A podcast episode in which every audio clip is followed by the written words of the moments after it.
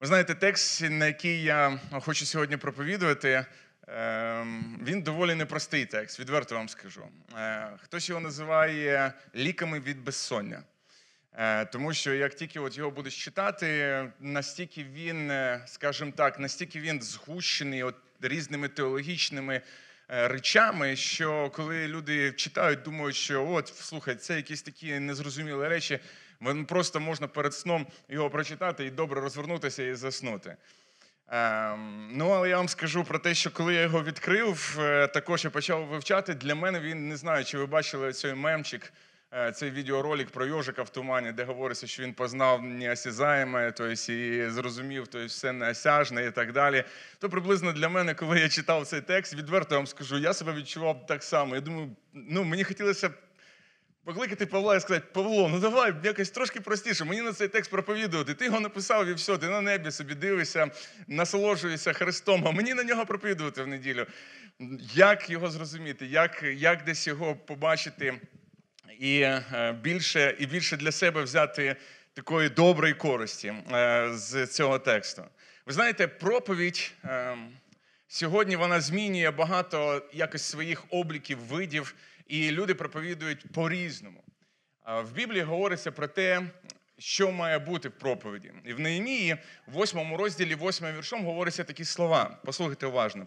«І читали в книзі у Божому законі», мається на увазі, народ Божий прийшов перед лице Господнє, народ Божий зібрався на Майдані, і написано, що вони читали з книги у Божому законі виразно. Я молився до Бога, щоб читати виразно. Далі, вияснювали значення. Це для мене також доволі важлива річ, щоб вияснювати значення. І третє, що доволі важливо, ви не хочете сюди сісти, бо ви так дивитесь, вже перестали мене слухати в медіа. Тобто, якщо хочете, можете сісти до камери ближче. Ні? І подивіться, вияснювали значення і далі, і робили зрозумілим читане. В російській мові говориться «і народ розумів прочитане», тобто таке значення говориться. Ось основний момент проповіді, скажімо так, основний акцент проповіді. Ми читаємо Слово Божого, ми виясняємо його значення, і написана основна ціль для проповіді – це те, щоб народ розумів те, що ми прочитали. Щоб народ не просто впечатлився якимись ораторськими способностями проповідника, щоб він не просто десь, ну не знаю, якось дивився і впечатлявся від того, скільки знає проповідник. Головна ціль – це те, щоб ви зрозуміли прочитане. Головна ціль, щоб я разом з вами розумів, ми виясняли це значення і ви розуміли прочитане. Тому для цього неймовірно важливо, щоб ви були в тексті.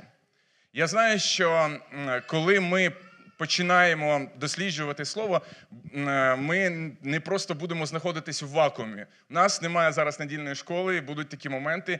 І від вас, знаєте, десь просив би я певної уваги. Скажу так відверто, так як є, що якщо ви прийшли на це зібрання, якщо ви прийшли ось зараз сюди, я хотів би вас закликати провести з користю ось цей час. Тому що можна просто вдома просидіти, знаєте, десь подивитися в потолок. Можна просто вдома десь по-іншому провести час. Закликаю вас, щоб ви були в тексті, щоб ви розуміли, щоб ви намагалися зрозуміти текст, щоб ви слідкували за мною, і щоб ви для вас, щоб цей текст через деякий час став знайомий. Щоб для вас цей текст, коли ви будете читати його, а потім через деякий період часу, щоб ви в цьому тексті могли перебувати, щоб ви в цьому тексті могли розуміти значення цього тексту. Отож, наш текст, він записаний в Післанні до Ефесян. Давайте разом з вами я відкрию Післання до Ефесян. Ми прочитаємо текст і після цього помолимось. Отож, 3 розділ Післання до Ефесян.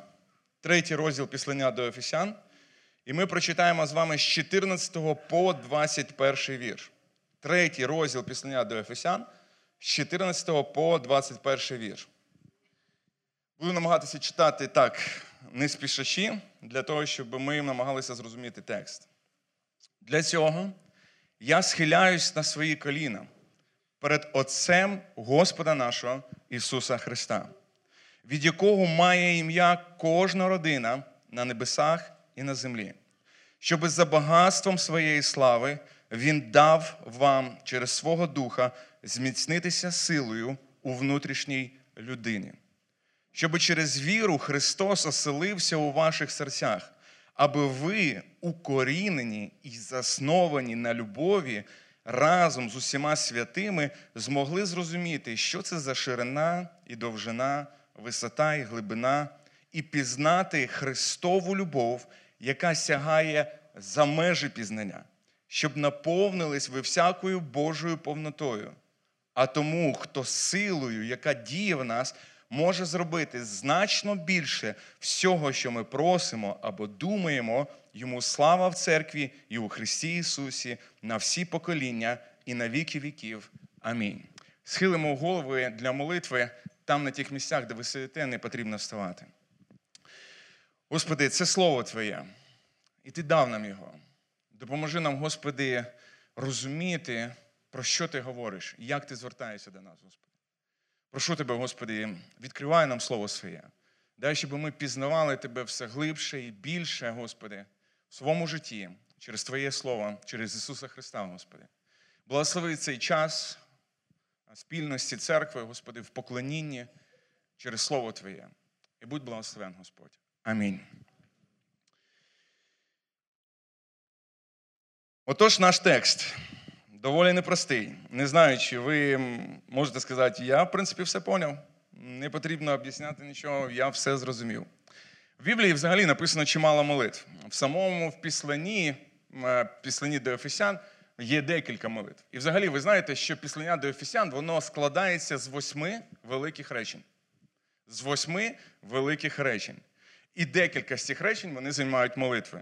Та молитва, про яку проповідував Артем минулого зібрання, вона записана в 1 розділі. Також і ця молитва, яка записана в 3 розділі. Але, на жаль, якось ці молитви, вони стають більше, знаєте, вони стають таким, те, що ми вивчаємо, ніж тими речами, про які ми молимося. Я дуже рідко чув, щоб хтось в церкві молився подібною молитвою. Я взагалі не пам'ятаю, мабуть, щоб я ставав на коліна і подібно до цього молився. І коли я дивлюсь на цю молитву, я бачу, знаєте, певну таку, як зухвалу молитву. Якби я, мабуть, такою молитвою молився, і вона не була записана в Писанні, я не знаю, це має бути такий певний крок великої віри для того, щоб молитися саме такою молитвою. І цей уривок дуже легко, насправді, ділиться на 3 таких великих частини. Перша – це вступ. Апостол Павло десь кладе фундамент, навіщо, для чого він буде молитися. Він говорить про підстави звернення до свого небесного батька. І ми про це з вами зараз подивимось. Крім того, далі є сама молитва, яка складається з великих 2 прохань. І далі те, що теологи або богослови називають доксологією, славословієм Бога. Отож, вступ, сама молитва і славослов'я Бога. Те, коли апостол Павло, немов би, знаєте, дух його захоплює, і він починає хвалити і славити Бога. Він починає підносити його, він починає говорити, наскільки він великий і наскільки він чудний Бог. Отож, наш текст. Давайте подивимося спочатку на вступ, саме на 14 і 15 вірш. Тут є 2 такі великі підстави. Перша підстава, яку ми могли би сказати такими словами, перша підстава для молитви апостола Павла – те, що ця молитва відповідає волі Божій. Подивіться на одне просте слово. В 14-му вірші воно, 2 простих слова, воно записано з самого початку. Для цього апостол Павло використовує прості слова, які підказують нам, що нам слід, якщо ми бачимо ці слова, подивитися у контекст. В цьому вірші апостол продовжує свою думку, яку він перервав спочатку, коли він говорив в 1 вірші, і потім він перервався, і знову він повертається в 3 розділі 1 вірша, і знову якби він повертається до своєї теми і говорить. Для цього він вказує саме на причину, по якій апостол Павло схиляє свої коліна.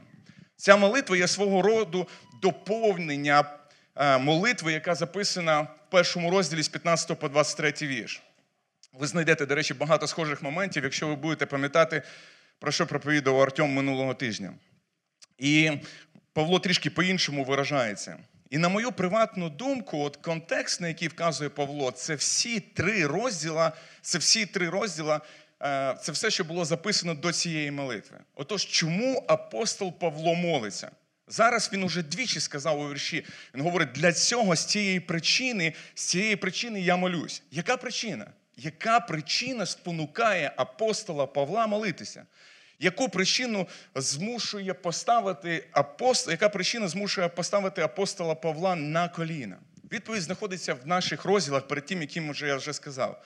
Він абсолютно вражений Божим вічним планом викуплення, завдяки якому він кров'ю Ісуса Христа викупив собі людей з усяких племен, язика та народу. І все на славу Христа, якому все впокорено під Його правління. І його абсолютно захоплює реальність, яку Бог має для церкви. Ви знаєте, коли я сам говорю оці слова, не знаю, чи ми до кінця от зараз можемо для себе принаймні зрозуміти, яку реальність приготував Бог для церкви. Послухайте, Павло був євреєм. Він був євреєм, який вірить в Писання. І він, безперечно, з нетерпіння чекав дня, коли Месія сяде на троні свого народу. Коли народом Ізраїля справедливо керуватиме син Давида, славетніший син Давида. І Павло, без сумніву, з нетерпінням чекав того дня, який пророки описували, коли народи прийдуть до Єрусалиму. Але тепер, коли Боже відкривання чітко прийшло в Ісусі Христі, і настав цей день П'ятидесятниці, Павло усвідомлює, що Бог зробив те, чого він ніколи навіть не міг уявити. Бог ще не привів нації до Єрусалиму, але Бог вже привів народи до Христа. Почав приводити народи до Христа. Він привів віруючих євреїв у Месію, так що в цьому світі вже не існує двох типів віруючих.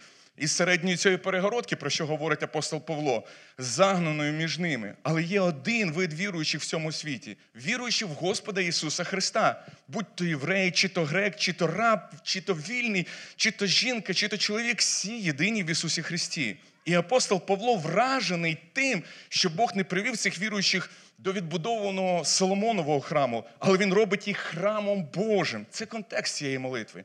Він робить їх святим містом, він робить їх святою горою. Да, все це ще має статися. Буквальні пророцтва, вони будуть виконуватися в Ісусі Христі, але те, що робиться зараз з церквою, Павло просто від цього вражений. Він робить їх своєю сім'єю, своїми храмами, своїми будівлями. Апостол Павло цим захоплений. Це одне з того, що його найбільше вразило в християнстві. Не лише проголошення цього розп'ятого Месії для Ізраїля, але це й проголошення доброї новини поганам, язичникам. І тут апостол Павло каже, що саме те, що зробив Бог, він зібрав євреїв та язичників в одному тілі. І з цієї причини, каже він, друзі мої, я буду молитися за вас ось цими проханнями. Для нього це вже не зрозуміло, як це може статися.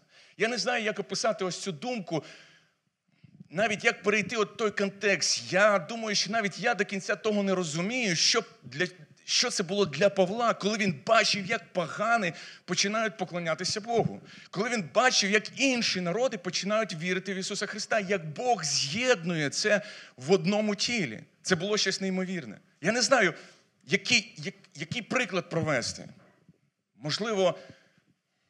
Можливо, Гітлер і самий головний раввин Ізраїлю сидять вдвох і моляться Ісусу Христу.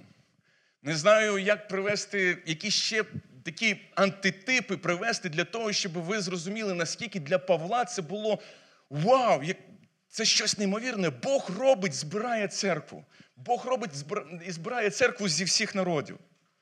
І знаєте, для нього ось ця молитва, він каже, за це я саме буду молитися. Я прагну молитися за вас цими молитвами. Ви знаєте, про те, що ми молимося, відкриває те, що насправді важливо саме для нас. Коли хтось захворюває з наших близьких, рідних, ми тоді швидко падаємо на коліна і починаємо молитися і просити Бога про те, щоб Бог щось зробив. Коли стаються певні якісь страждання в нашому житті чи страждання в житті інших людей, ми падаємо на коліна.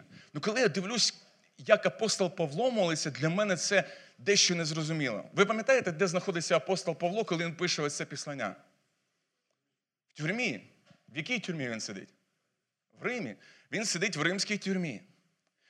Ефесяни, коли дивляться на це, вони бачать знов щось незрозуміле. Ось той післанець Божий, який тільки, почав свою роботу. Він же проводить, він провів багато роботи, в нього були місіонерські подорожі, він організовував там церкви, але ще стільки всього потрібно зробити. І для людського розуму це до кінця не зрозуміло. Слухай, Боже, нащо ти садиш апостола Павла в тюрму? Що відбувається?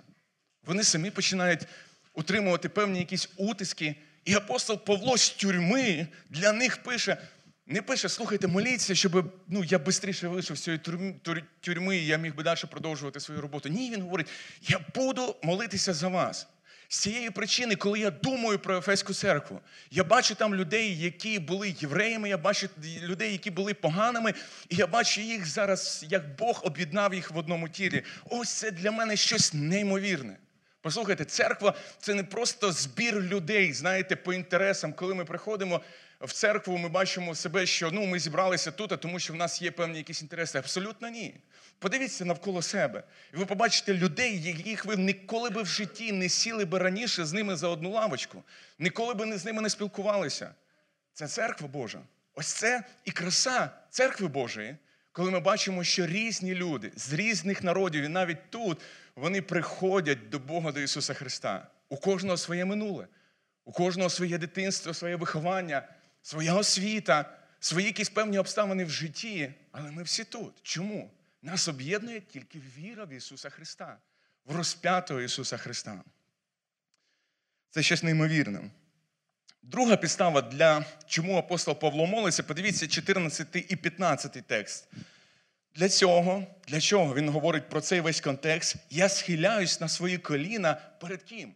Перед Отцем Господа нашого Ісуса Христа. І 15 вірш. Від якого має ім'я кожна родина на небесах і на землі. Взагалі, відверто вам скажу, що ті люди, які тлумачать Біблію і читають Біблію на грецькій, мабуть, для них цей текст ще важче. Вони пишуть різні тлумачення. Коли готувався до цієї проповіді, прочитав декілька абсолютно різних поглядів на те, про що говориться саме в цьому тексті. Тут використовується доволі цікава фраза, говориться про те, що від якого має ім'я кожна родина на небесах і на землі. Цей контекст важливий для нас ще тим, що ми приходимо до Бога не як жебраки, до якогось імператора, до якогось багача, який має щось нам дати. Ми будемо просити. Подивіться, як апостол Павло його називає. Ми не приходимо до нього як до небесного імператора, який розподіляє благодать крихтами. Я тобі дам трохи, я дам тобі трохи, і ще тобі трохи. Ми підходимо до небесного батька. Ця фраза, яка доволі складна для розуміння, є декілька поглядів, що б вона могла значити. Але той, який я вважаю одним з кращих, це те, що Бог є таким еталоном батька. Да? Тим кращим батьком, який тільки може бути. Я не знаю, який у вас був батьком. Чи показав він вам Бога?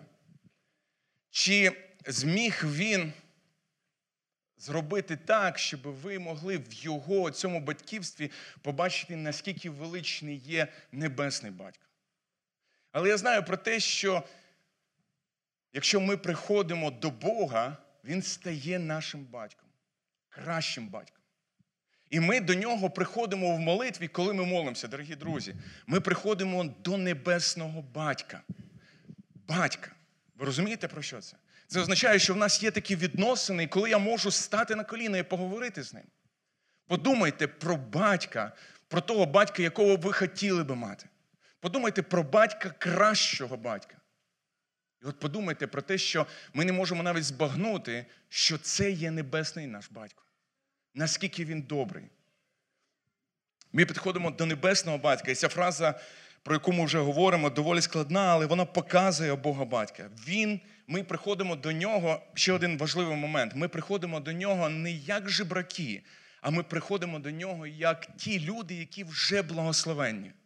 Коли апостол Павло називає небесного батька батьком в молитві, це означає про те, що він вже нам щось подарував. І якщо ви будете читати ось цей контекст, 2 розділи, ви будете бачити, наскільки багато Бог нам дав. І ми, коли стаємо на коліна, ми стаємо вже як ті, які благословенні. Ми встаємо на коліна, як ті вже, які благословенні. Ми стаємо на коліна перед Небесним Батьком на основі благословіння, а не просто як жебраки, які думають про те, що щось дасть він нам чи не дасть. Ви стаєте на коліна як улюблені сини і доньки Бога і звертаєтесь до кращого у світі батька. Ви не жебраки, які просять копійчину, коли ми стаємо на молитві. В Ісусі Христі ми улюблені Божі діти. Це величезний привілей. Розуміти це, коли ми стаємо на молитву. Подивіться, як молиться апостол Павло. Він говорить в 14-му вірші: «Я схиляю коліна». Це фігуральна мова, метаномія, і багато чого вона виражає також. Яка звичайна поза була у єврея в храмі, коли він молився? Пам'ятаєте, двоє зайшли в храм помолитися. В одного була зухвала молитва, в другого була смиренна молитва. Але двоє вони були євреями, і коли вони стояли, вони молилися. Один молився по одному, другий молився по іншому. Але там сказано просте слово. Як вони молилися? Чи стояли вони на колінах? Вони стоячи стояли. Підняти своїм лицем до Господа. Вони молилися стоячи. Коли ми молимося, дуже часто в нашій церкві ми також піднімаємося на наші ноги, виражаючи певну пошану. Але коли апостол Павло говорить, він говорить про те, що я схиляю свої коліна. Це нормальний. Коли Моїсей молився навіть за перемогу війська, як він молився? Він молився стоячи з піднятими руками. Це звичайна поза поклоніння була. Але у Старому Заповіті також час від часу ми бачимо людей, які схиляють свої коліна і навіть падають на своє обличчя перед Богом. Це видимий прояв смирення в молитві, вияв пошани в молитві або великої боротьби в молитві. Це поза свідчить про наше визнання власної залежності від Бога. Подумайте про Ісуса в саду. Написано про те, що Він, котрий лягає ниць і починає молитися. Він молиться: «Отче, якщо це можливо, нехай ця чаша пройде від мене, тим не менш не моя воля, а твоя буде». І тут апостол Павло говорить до Ефесян, а також і до нас з вами: «Я в молитві перед Небесним Батьком, бо усвідомлюю свою повну залежність від Нього. Я усвідомлюю велич мого Бога, я схиляюся перед Ним». Мої друзі, це так важливо для нас сьогодні. Ми живемо в той час, коли людина в церкві доволі велика, а Бог Творець маленький. Бог Творець, Він має виконувати завдання людей, але для апостола Павла навпаки. Бог Творець, Викупитель, неймовірно великий, а людина мала. І тому він схиляється перед Ним, хоч і Він є його небесним батьком. Тож подумайте, ми приходимо до Бога як діти, Його улюблені діти, доньки і сини. Але ми схиляємось на коліна, виявляючи певну пошану. Ми розуміємо те, що Бог нам вже дав. Ми не приходимо до Нього по типу «авось дасть, авось не дасть, буде чи не буде». Ні, ми стаємо на коліна. Це означає про те, що «Господи, я розумію, я знаю, що Ти можеш мені дати все, що тільки завгодно, все, що тільки побажаєш. А я можу до Тебе звертатися і молитися по волі Твоїй, про те, що вчить мене Писання». І коли ми вивчаємо ось ці молитви, це означає, що ми вчимося молитися, як молилися біблійні герої. А це означає про те, що якщо Дух Святий їх вдохновив написати ці речі, це означає, що ці молитви є по волі Божій. І отож, сама молитва. Давайте подивимось 16-17 вірш, зачитаємо його ще раз. «Щоби за багатством своєї слави Він дав вам через свого Духа зміцнитися силою у внутрішній людині, щоб через віру Христос оселився у ваших серцях, аби ви укорінені і засновані на любові». Далі ми будемо читати. Отож, перше прохання можна сформулювати так, щоб вони були, ефеські віруючі, зміцнені силою через Духа, для того, щоб Христос вірою вселився в їхні серця. До кого апостол Павло пише лист? До невіруючих? До церкви. Він використовує цікаву фразу. Він говорить, щоб Христос вселився в вашому серці. Артем, скажи, будь ласка, чи живе Христос в твоєму серці? А як ти думаєш, ця молитва може, чи можеш ти молитися цією молитвою, стаючи на коліна? Можна молитися цією молитвою. Друзі, чи живе Христос у вашому серці? Чи можемо ми молитися такою молитвою? Добре, давайте трішки по порядку. Неймовірно цікава ідея. Перед цим, подивіться, апостол Павло каже, щоб за багатством своєї слави. Оця ідея, Павло молиться, щоб Бог дав відповів по багатству своєї слави. Тут стоїть цікаве слово, яке говорить у відповідності. Бог відповідає у відповідності згідно з певним стандартом. Ідея в тому, що Бог дає не з багатства своєї слави, а у відповідності. То, що відповідає усім неіссякаємим багатством Його слави. Бог дає настільки щедро, як тільки Він може дати. Коли якийсь багатий чоловік вам щось дає, він дає від свого багатства. А Бог дає згідно зі своїм багатством. Іншими словами, не вимірюйте відповідь на молитву своїм розмовними здібностями, як Бог має відповідати. Наскільки ж безмежна слава Бога, настільки безмежна Його здатність і Його готовність слухати твої прохання та молитви та виконувати Божі обіцянки, свої обіцянки. Він не обідніє, Його ресурси не зменшаться, коли Він буде благословляти своїх дітей тими благословеннями, про які молиться апостол Павло. Отож, Павло молиться і просить, подивіться, будь ласка, щоб за багатством своєї слави дав що? Подивіться, щоб за багатством своєї слави, що має дати Бог? Через свого духа зміцнитися силою внутрішньої людини. Павло молиться про силу для зміцнення у внутрішній людині. До речі, деякі теологи говорять, що саме Павло придумав ось цей вираз «внутрішня людина», щоб його раніше не використовували, що говорять, що саме апостол Павло придумав. І тут Павло використовує декілька слів, які виражають силу. І взагалі цю молитву можна назвати молитва про силу для християн. Це не сила і міць, щоб вплинути на громадську думку, чи виграти культурні якісь війни, а тим більше вразити глядачів якимись феєрверками, фейковими чудесами. За що молиться Павло? Павло молиться, щоб вони могли зміцнитися у внутрішній людині. На нашій планеті Земля є... Зроблю трошки відступ для того, щоб якось трошки передихнути із цього всього. На нашій планеті є неймовірно красиві місця. До речі, мабуть, багато хто з вас був в таких місцях. Також на нашій планеті є відомі місця. Які би відомі місця на нашій планеті ви б могли б назвати? Ужгород. Город-герой. Добре, ще? Чорна, чи як? Да. Ніагарський водопад. Добре. На нашій планеті є також такі відомі місця, а також на нашій планеті є найстрашніші місця. Я був в одному із таких на екскурсії, це в концтаборі. Там кров застиває, коли ти дивишся тільки фотографії, бачиш, як жили там люди. На нашій планеті Земля є небезпечні місця. І одним із небезпечних місць залишається дорога. Але також на нашій планеті є впливові місця. Ті місця, які, можна сказати, місця сили. Для того, щоб показати, про що молиться апостол Павло, я хотів би показати вам декілька впливових місць. І, можливо, ви будете знати, що це за місця. Подивіться уважно. Це кабінети, які є, мабуть, в кожній державі. Це кабінет секретаря Комуністичної партії Китаю. В тій країні живе найбільша кількість людей, і це доволі впливове місце. А ось цей кабінетик, мабуть, ніхто з вас не був, і я також там не був. Але це робочий кабінет Ангели Меркель, канцлер Німеччини. Що ви могли сказати про цей кабінет? По вашому стилю чи ні? Можна було би працювати там? Можна було би працювати. Картина якась ззаді висить, хороший вигляд певний і такий певний мінімалістичний стиль. Є ще один такий кабінет. Кабінет президента Туркменістану.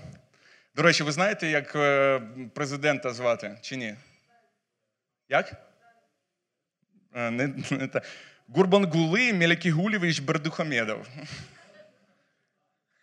В нього 3 ноутбука, 3 мишки і 2 календаря. Тобто я, коли дивився в цей кабінет, розумів про те, що ці комп'ютери всі виключені, але він виглядає доволі серйозно у цьому кабінеті.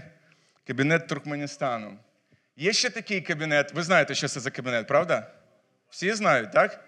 Овальний кабінет. Ми ніколи там не бували, але ми точно знаємо ось ці місця, тобто є овальний кабінет. І, до речі, він змінюється. Хоч багато що не змінюється в цьому кабінеті, форма його не змінюється, але дещо змінюється. Це стара така фотокарточка з цього кабінету, ось трошки новіша з цього кабінету. Як ви думаєте, якого президента ось саме цей стиль?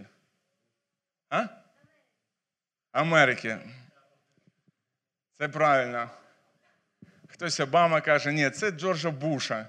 Я би хотів би ще один кабінет показати, але там трішки змінюється. Бачите, змінюються кольори, змінюються певні дивани, змінюються стільця. Дещо залишається незмінним, але дещо залишається змінним. Це такі впливові місця сили. Добре, ще один такий кабінет. Як ви думаєте, кабінет президента якої країни? Британії? Росії? Ні, це доволі молодий президент. Йому 43-45 років приблизно. Як ви думаєте, хто це? А? України? Ні, не України. Да, кабінет Франції. Кабінет Франції. Ось він сидить по-другому трішки. Добре. А це чий кабінет, як ви думаєте?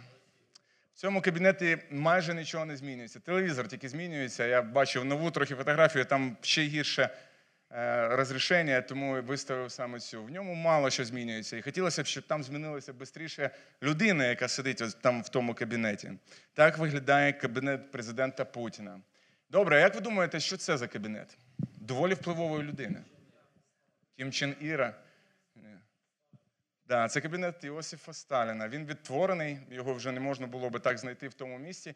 Але ось так працював Іосиф Сталін. 3 телефона замість 3 ноутбука. І ще одне рідкісне фото покажу вам.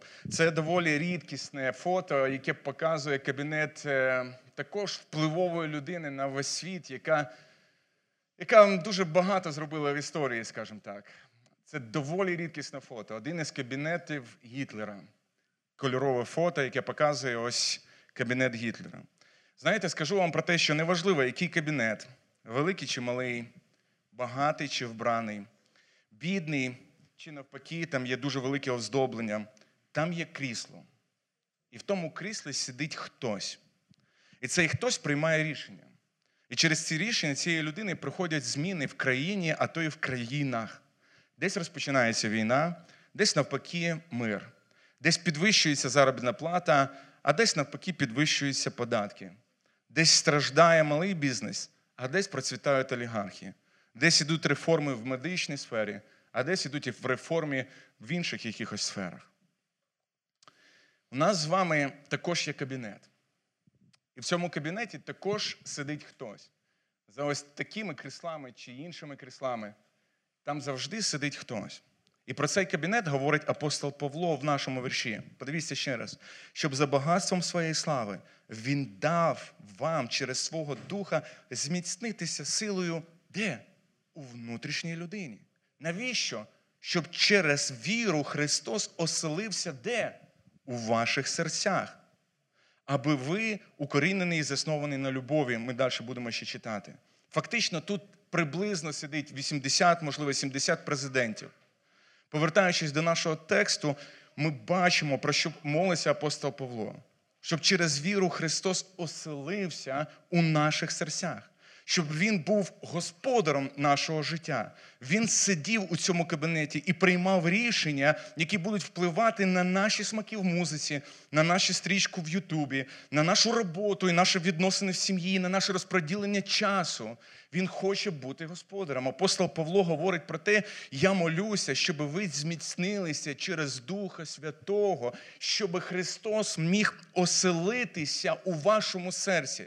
Він використовує це слово «оселитися», яке я запитав у Артема, чи живе у Артема Христос в серці. Навіщо він молиться до Ефесян і просить, щоб Христос оселився у тих людей, яких він вже живе? Дональд Карсон використовує дуже цікаву аналогію, яка мені дуже сильно сподобалася. Він говорить, що коли Христос оселяється в нашому серці, приходить в наше серце, в момент покаяння він знаходить там гори мотлуху. Він починає преображення ось цього дому. Він починає змінювати ось цей кабінет нашого серця, скажімо так, для того, щоб йому там було комфортно. Ідея в тому, коли ми десь з вами заселяємося, ми починаємо наводити порядки і перелаштовувати так, як ми хочемо.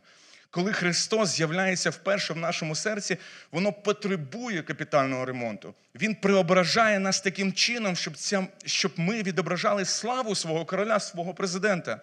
Тому тут мова йде про таке певне преобразуюче перебування Христа, коли Ісус починає господарювати над кожним аспектом нашого життя. І апостол Павло говорить, як це робиться? Він говорить через віру.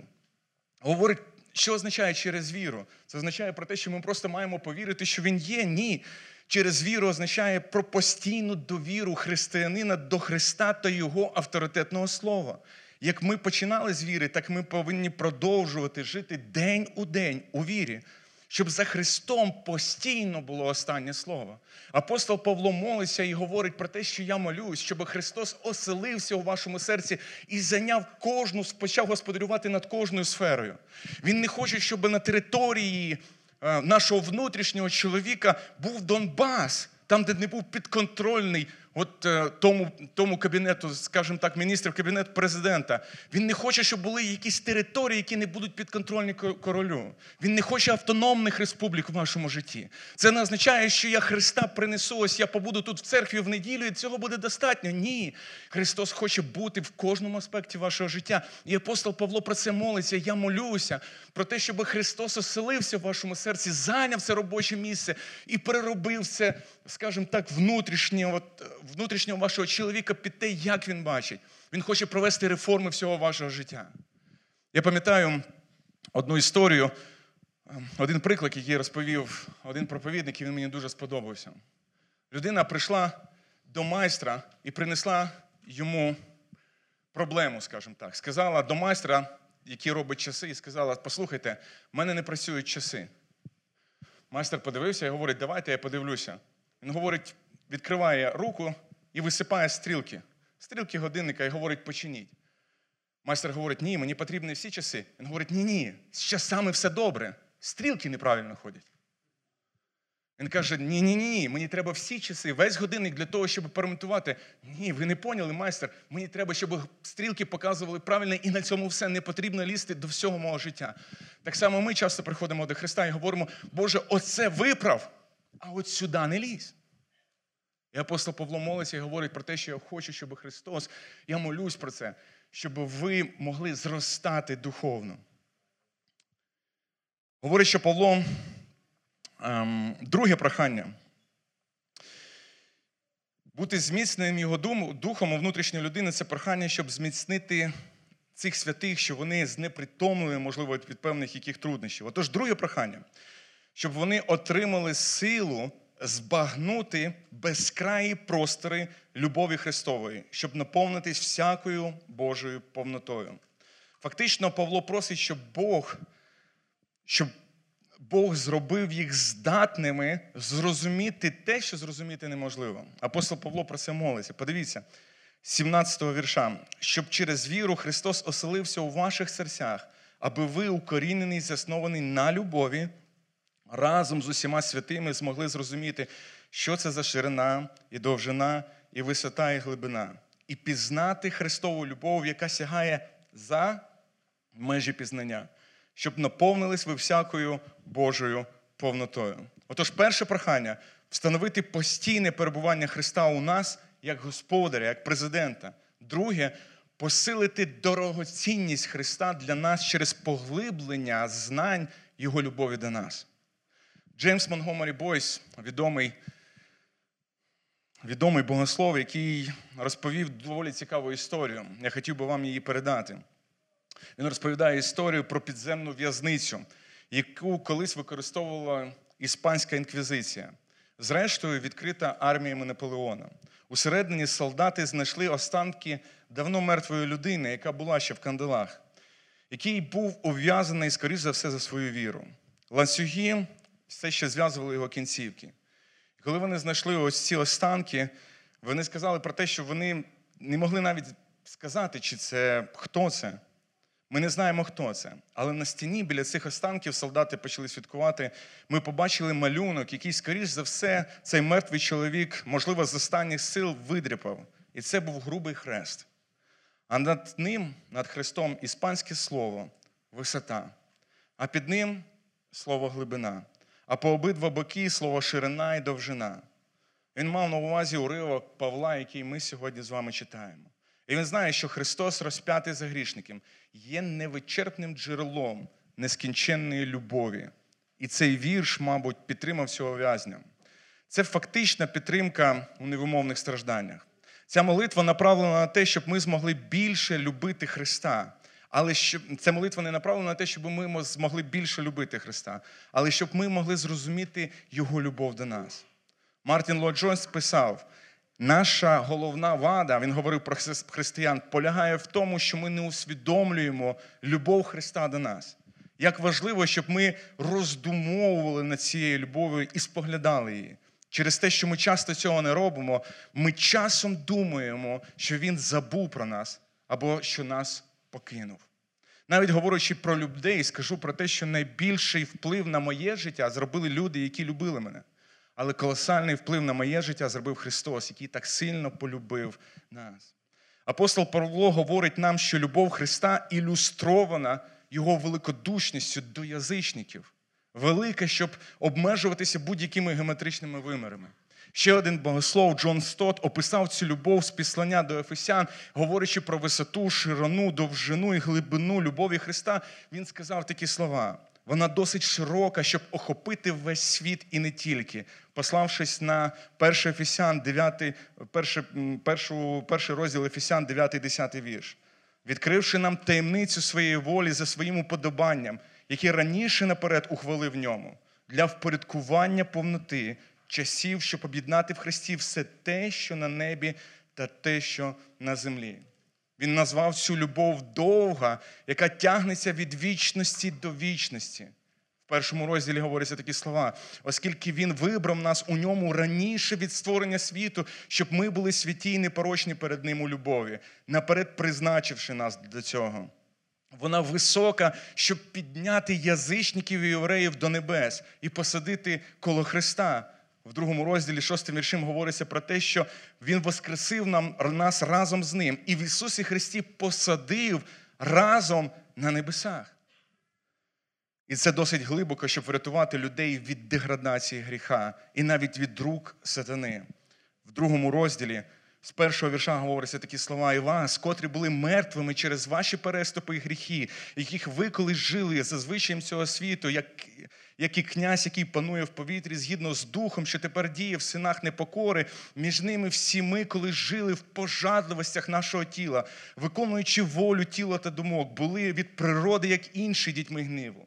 Але Бог, і отут слово «але Бог», який багатий на милість через велику свою любов, якою нас полюбив».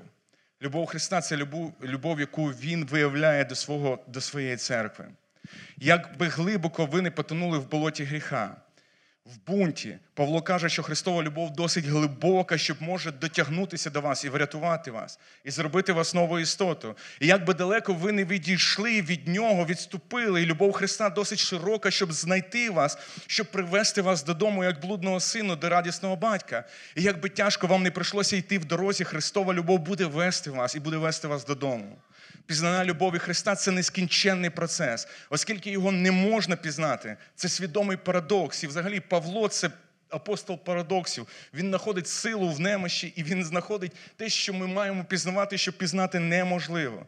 Але в іншому сенсі ми ніколи не зможемо пізнати його повністю, бо це незбагненно.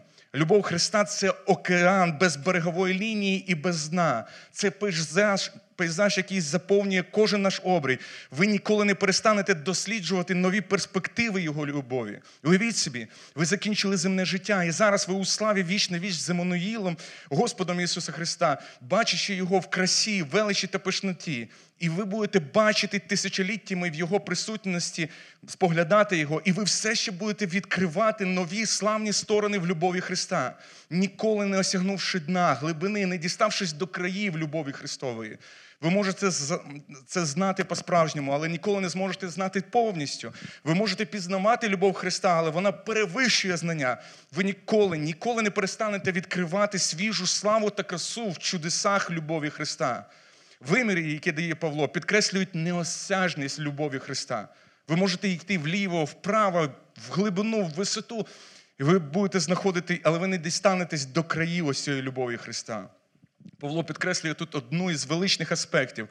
Без зростання в пізнанні Божої любові до нас у Христі Ісусі ми не зможемо зростати духовно.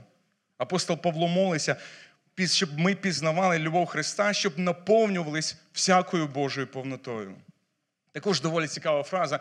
І можна було б зупинятися на ній, і зупинятися більше, і, мабуть, далі на кожному слові можна було ще більше говорити про кожне слово. Знаю, що зараз трохи жарко, і мені доволі жарко, якщо можна якусь серветку, а тут є вже.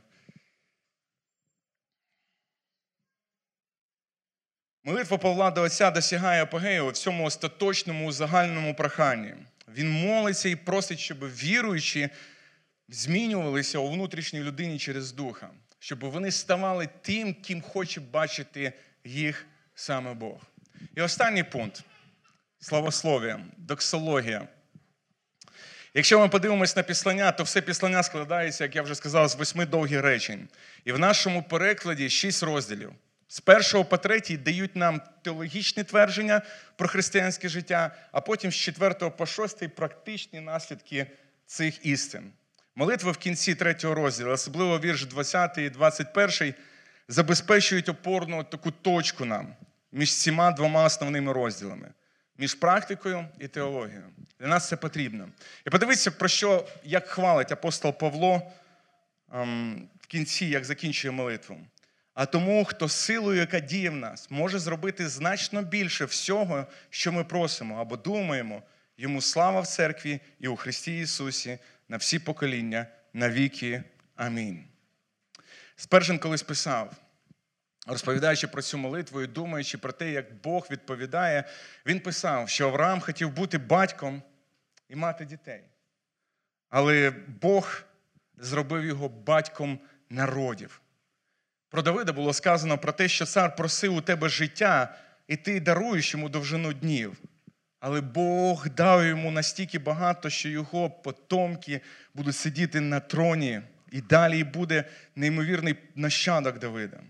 Послухайте смиренну молитву бідного вмираючого злодія. Господи, згадай мене, коли прийдеш у своє царство. І Ісус відповів і сказав, сьогодні ти будеш зі мною в раю. Він навіть і не мріяв про таку честь. Історія про блудного сина, пам'ятаєте, коли він тільки навернувся і подумав, що я хочу повернутися до дому батька, і він сказав такі слова, я не гідний називатися твоїм сином, зроби мене одним із найманих слуг твоїх. Якою була відповідь? Коли він прийшов, йому сказали, винесіть найкращу одежу і надіньте на нього, надіньте кільце на руки, а взуття на його ноги. Він той, хто здатний зробити набагато більше, ніж ми думаємо. Він той, хто здатний зробити набагато більше, ніж ми мріємо, ніж ми навіть просимо. Якщо ми молимось, щоб нам пізнавати Божу любов, Він дасть нам відповідь на це прохання. Бог не зневажається великими і сміливими молитвами, тими християнами, які багато чекають від Бога. Вільям Кері колись сказав такі слова. Чекай від Бога великих речей і намагайся зробити великі речі для Бога. Коли ми звертаємося до Бога і просимо Його, щоб Він відповів нам на нашу молитву.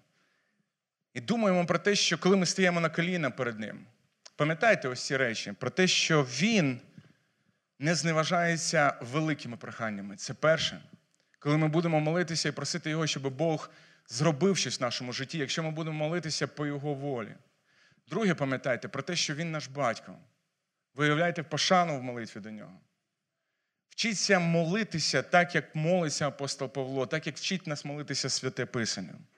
І в кінці він говорить, йому слава в церкві і у Христі Ісусі на всі покоління, на віки вічні. Знаєте, слава футболістів на футбольному полі. Слава акторів в театрі. І апостол Павло говорить, йому слава де? В церкві і у Христі Ісусі. Він називає церкву як певний театр і демонстрацію Божої слави. В 3 розділі, 10 віршом говориться, щоб правителям і владам на небесах тепер могла виявитись через церкву багатогранна Божа премудрість. Цікаві слова. Ми з вами не є виключенням. Ми з вами, Церква Нова Надія, не є виключеним. Ми маємо стати ось цією славою для Бога, ось цій місцині, яка є. Як ми можемо це зробити? Коли ми будемо досягати того, що хоче, що говорить Біблія. Мабуть, наші молитви, вони доволі, коли я дивлюсь на свої молитви, вони доволі приземленні. Я зазвичай молюсь про те, щоб щось змінилося в моєму житті, або в житті моїх друзів, або в житті церкви.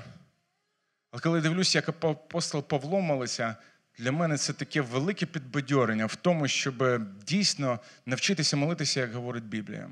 Навчитися молитись так, як молиться апостол Павло. Я знову собі нагадую, він в темниці. Про що ти думаєш, апостол Павло? І говорить, я думаю про Ефесян. Я думаю про церкву. А що ти думаєш? Що ти хочеш для церкви? Ти хочеш, щоб змінилися обставини, в яких вони живуть? Ти хочеш, щоб вони жили добре, щоб вони були багатіші, щоб в них було краще здоров'я? Він говорить, я молюся про набагато більше. А про що ж ти молишся, апостол Павло? Я молюся про те, щоб кожний куточок їхнього серця і внутрішньої людини був заповнений Христом. А про що ти ще молишся? Я молюся, щоб ці люди могли на практиці пізнавати, що є любов Христова. А навіщо це все? Для того, щоб ці люди ставали зрілішими. А навіщо це все? Тому що це життя, воно минеться. І ми зрозуміємо у вічності, що було важливіше, а що було не так важливе. І як наші сьогодні молитви, вони сягають, досягають у цієї вічності. І апостол Павло в кінці говорить, слухай, я коли думаю про Бога, я думаю про Нього як про того, який може дати набагато більше, ніж ми можемо мріяти. Нема такої молитви, якою могла б сказати, Бог міг сказати, слухай, ну це ти загнув, оце ти попросив. Абсолютно ні, якщо ми молимося так, як вчить нас Біблія. Мабуть, ці речі, можливо, в нашому житті стають доволі неактуальними. Навіщо мені пізнавати, що є любов Христова?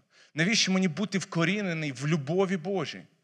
Навіщо мені потрібно силитись, змагатися, щоб Христос заповнював моє серце?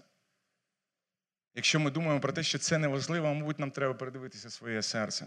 Подивитися, що є в нашому серці. Один із проповідників сказав такі слова. Кінцевим випробуванням мого розуміння вчення писання, вивчення писання є кількість часу, який я витрачаю на молитву. Оскільки теологія в кінцевому рахунку є пізнанням Бога, чим більше теології я знаю, тим більше вона повинна спонукати мене шукати Бога. Не знати про Його, а знати саме Його. Вся мета спасіння – привести мене до пізнання Бога. Якщо все моє знання не веде мене до молитви, десь щось працює не так. Якщо ми пізнаємо, і це не ставить нас на коліна перед Богом, і не говорить нашому серцю, слухай, хвали Його, піднось свою молитву, просто прославляй Його. Якщо вивчення Біблії, воно не надихає вас, можливо, нам треба щось поправити в нашому житті. Якщо ми дивимося на істини, які відкриваються в Писанні для нас, і ми не хочемо просто ставати і хвалити Небесного Творця. Можливо, ми все ж таки хочемо, щоб Творець був, щоб я був центром, а Творець виконував мої вказівки. Подивіться на молитву апостола Павла. Вона зовсім по-іншому. Він в темниці. Для мене це знов і знов нагадування. Він мав би спонукати всі церкви, молитися, щоб кайдани розрушилися. Але він думає про ефеських віруючих, і він говорить, я бажаю найкращого для них. Я бажаю найкращого для них. І ось це є найкраще. Хай Господь благословить нас молитися ось такими молитвами, щоб в наших молитвах було більше оцієї теології, більше того, що вчить апостол Павло. Хай Господь нас благословить на це. Амінь.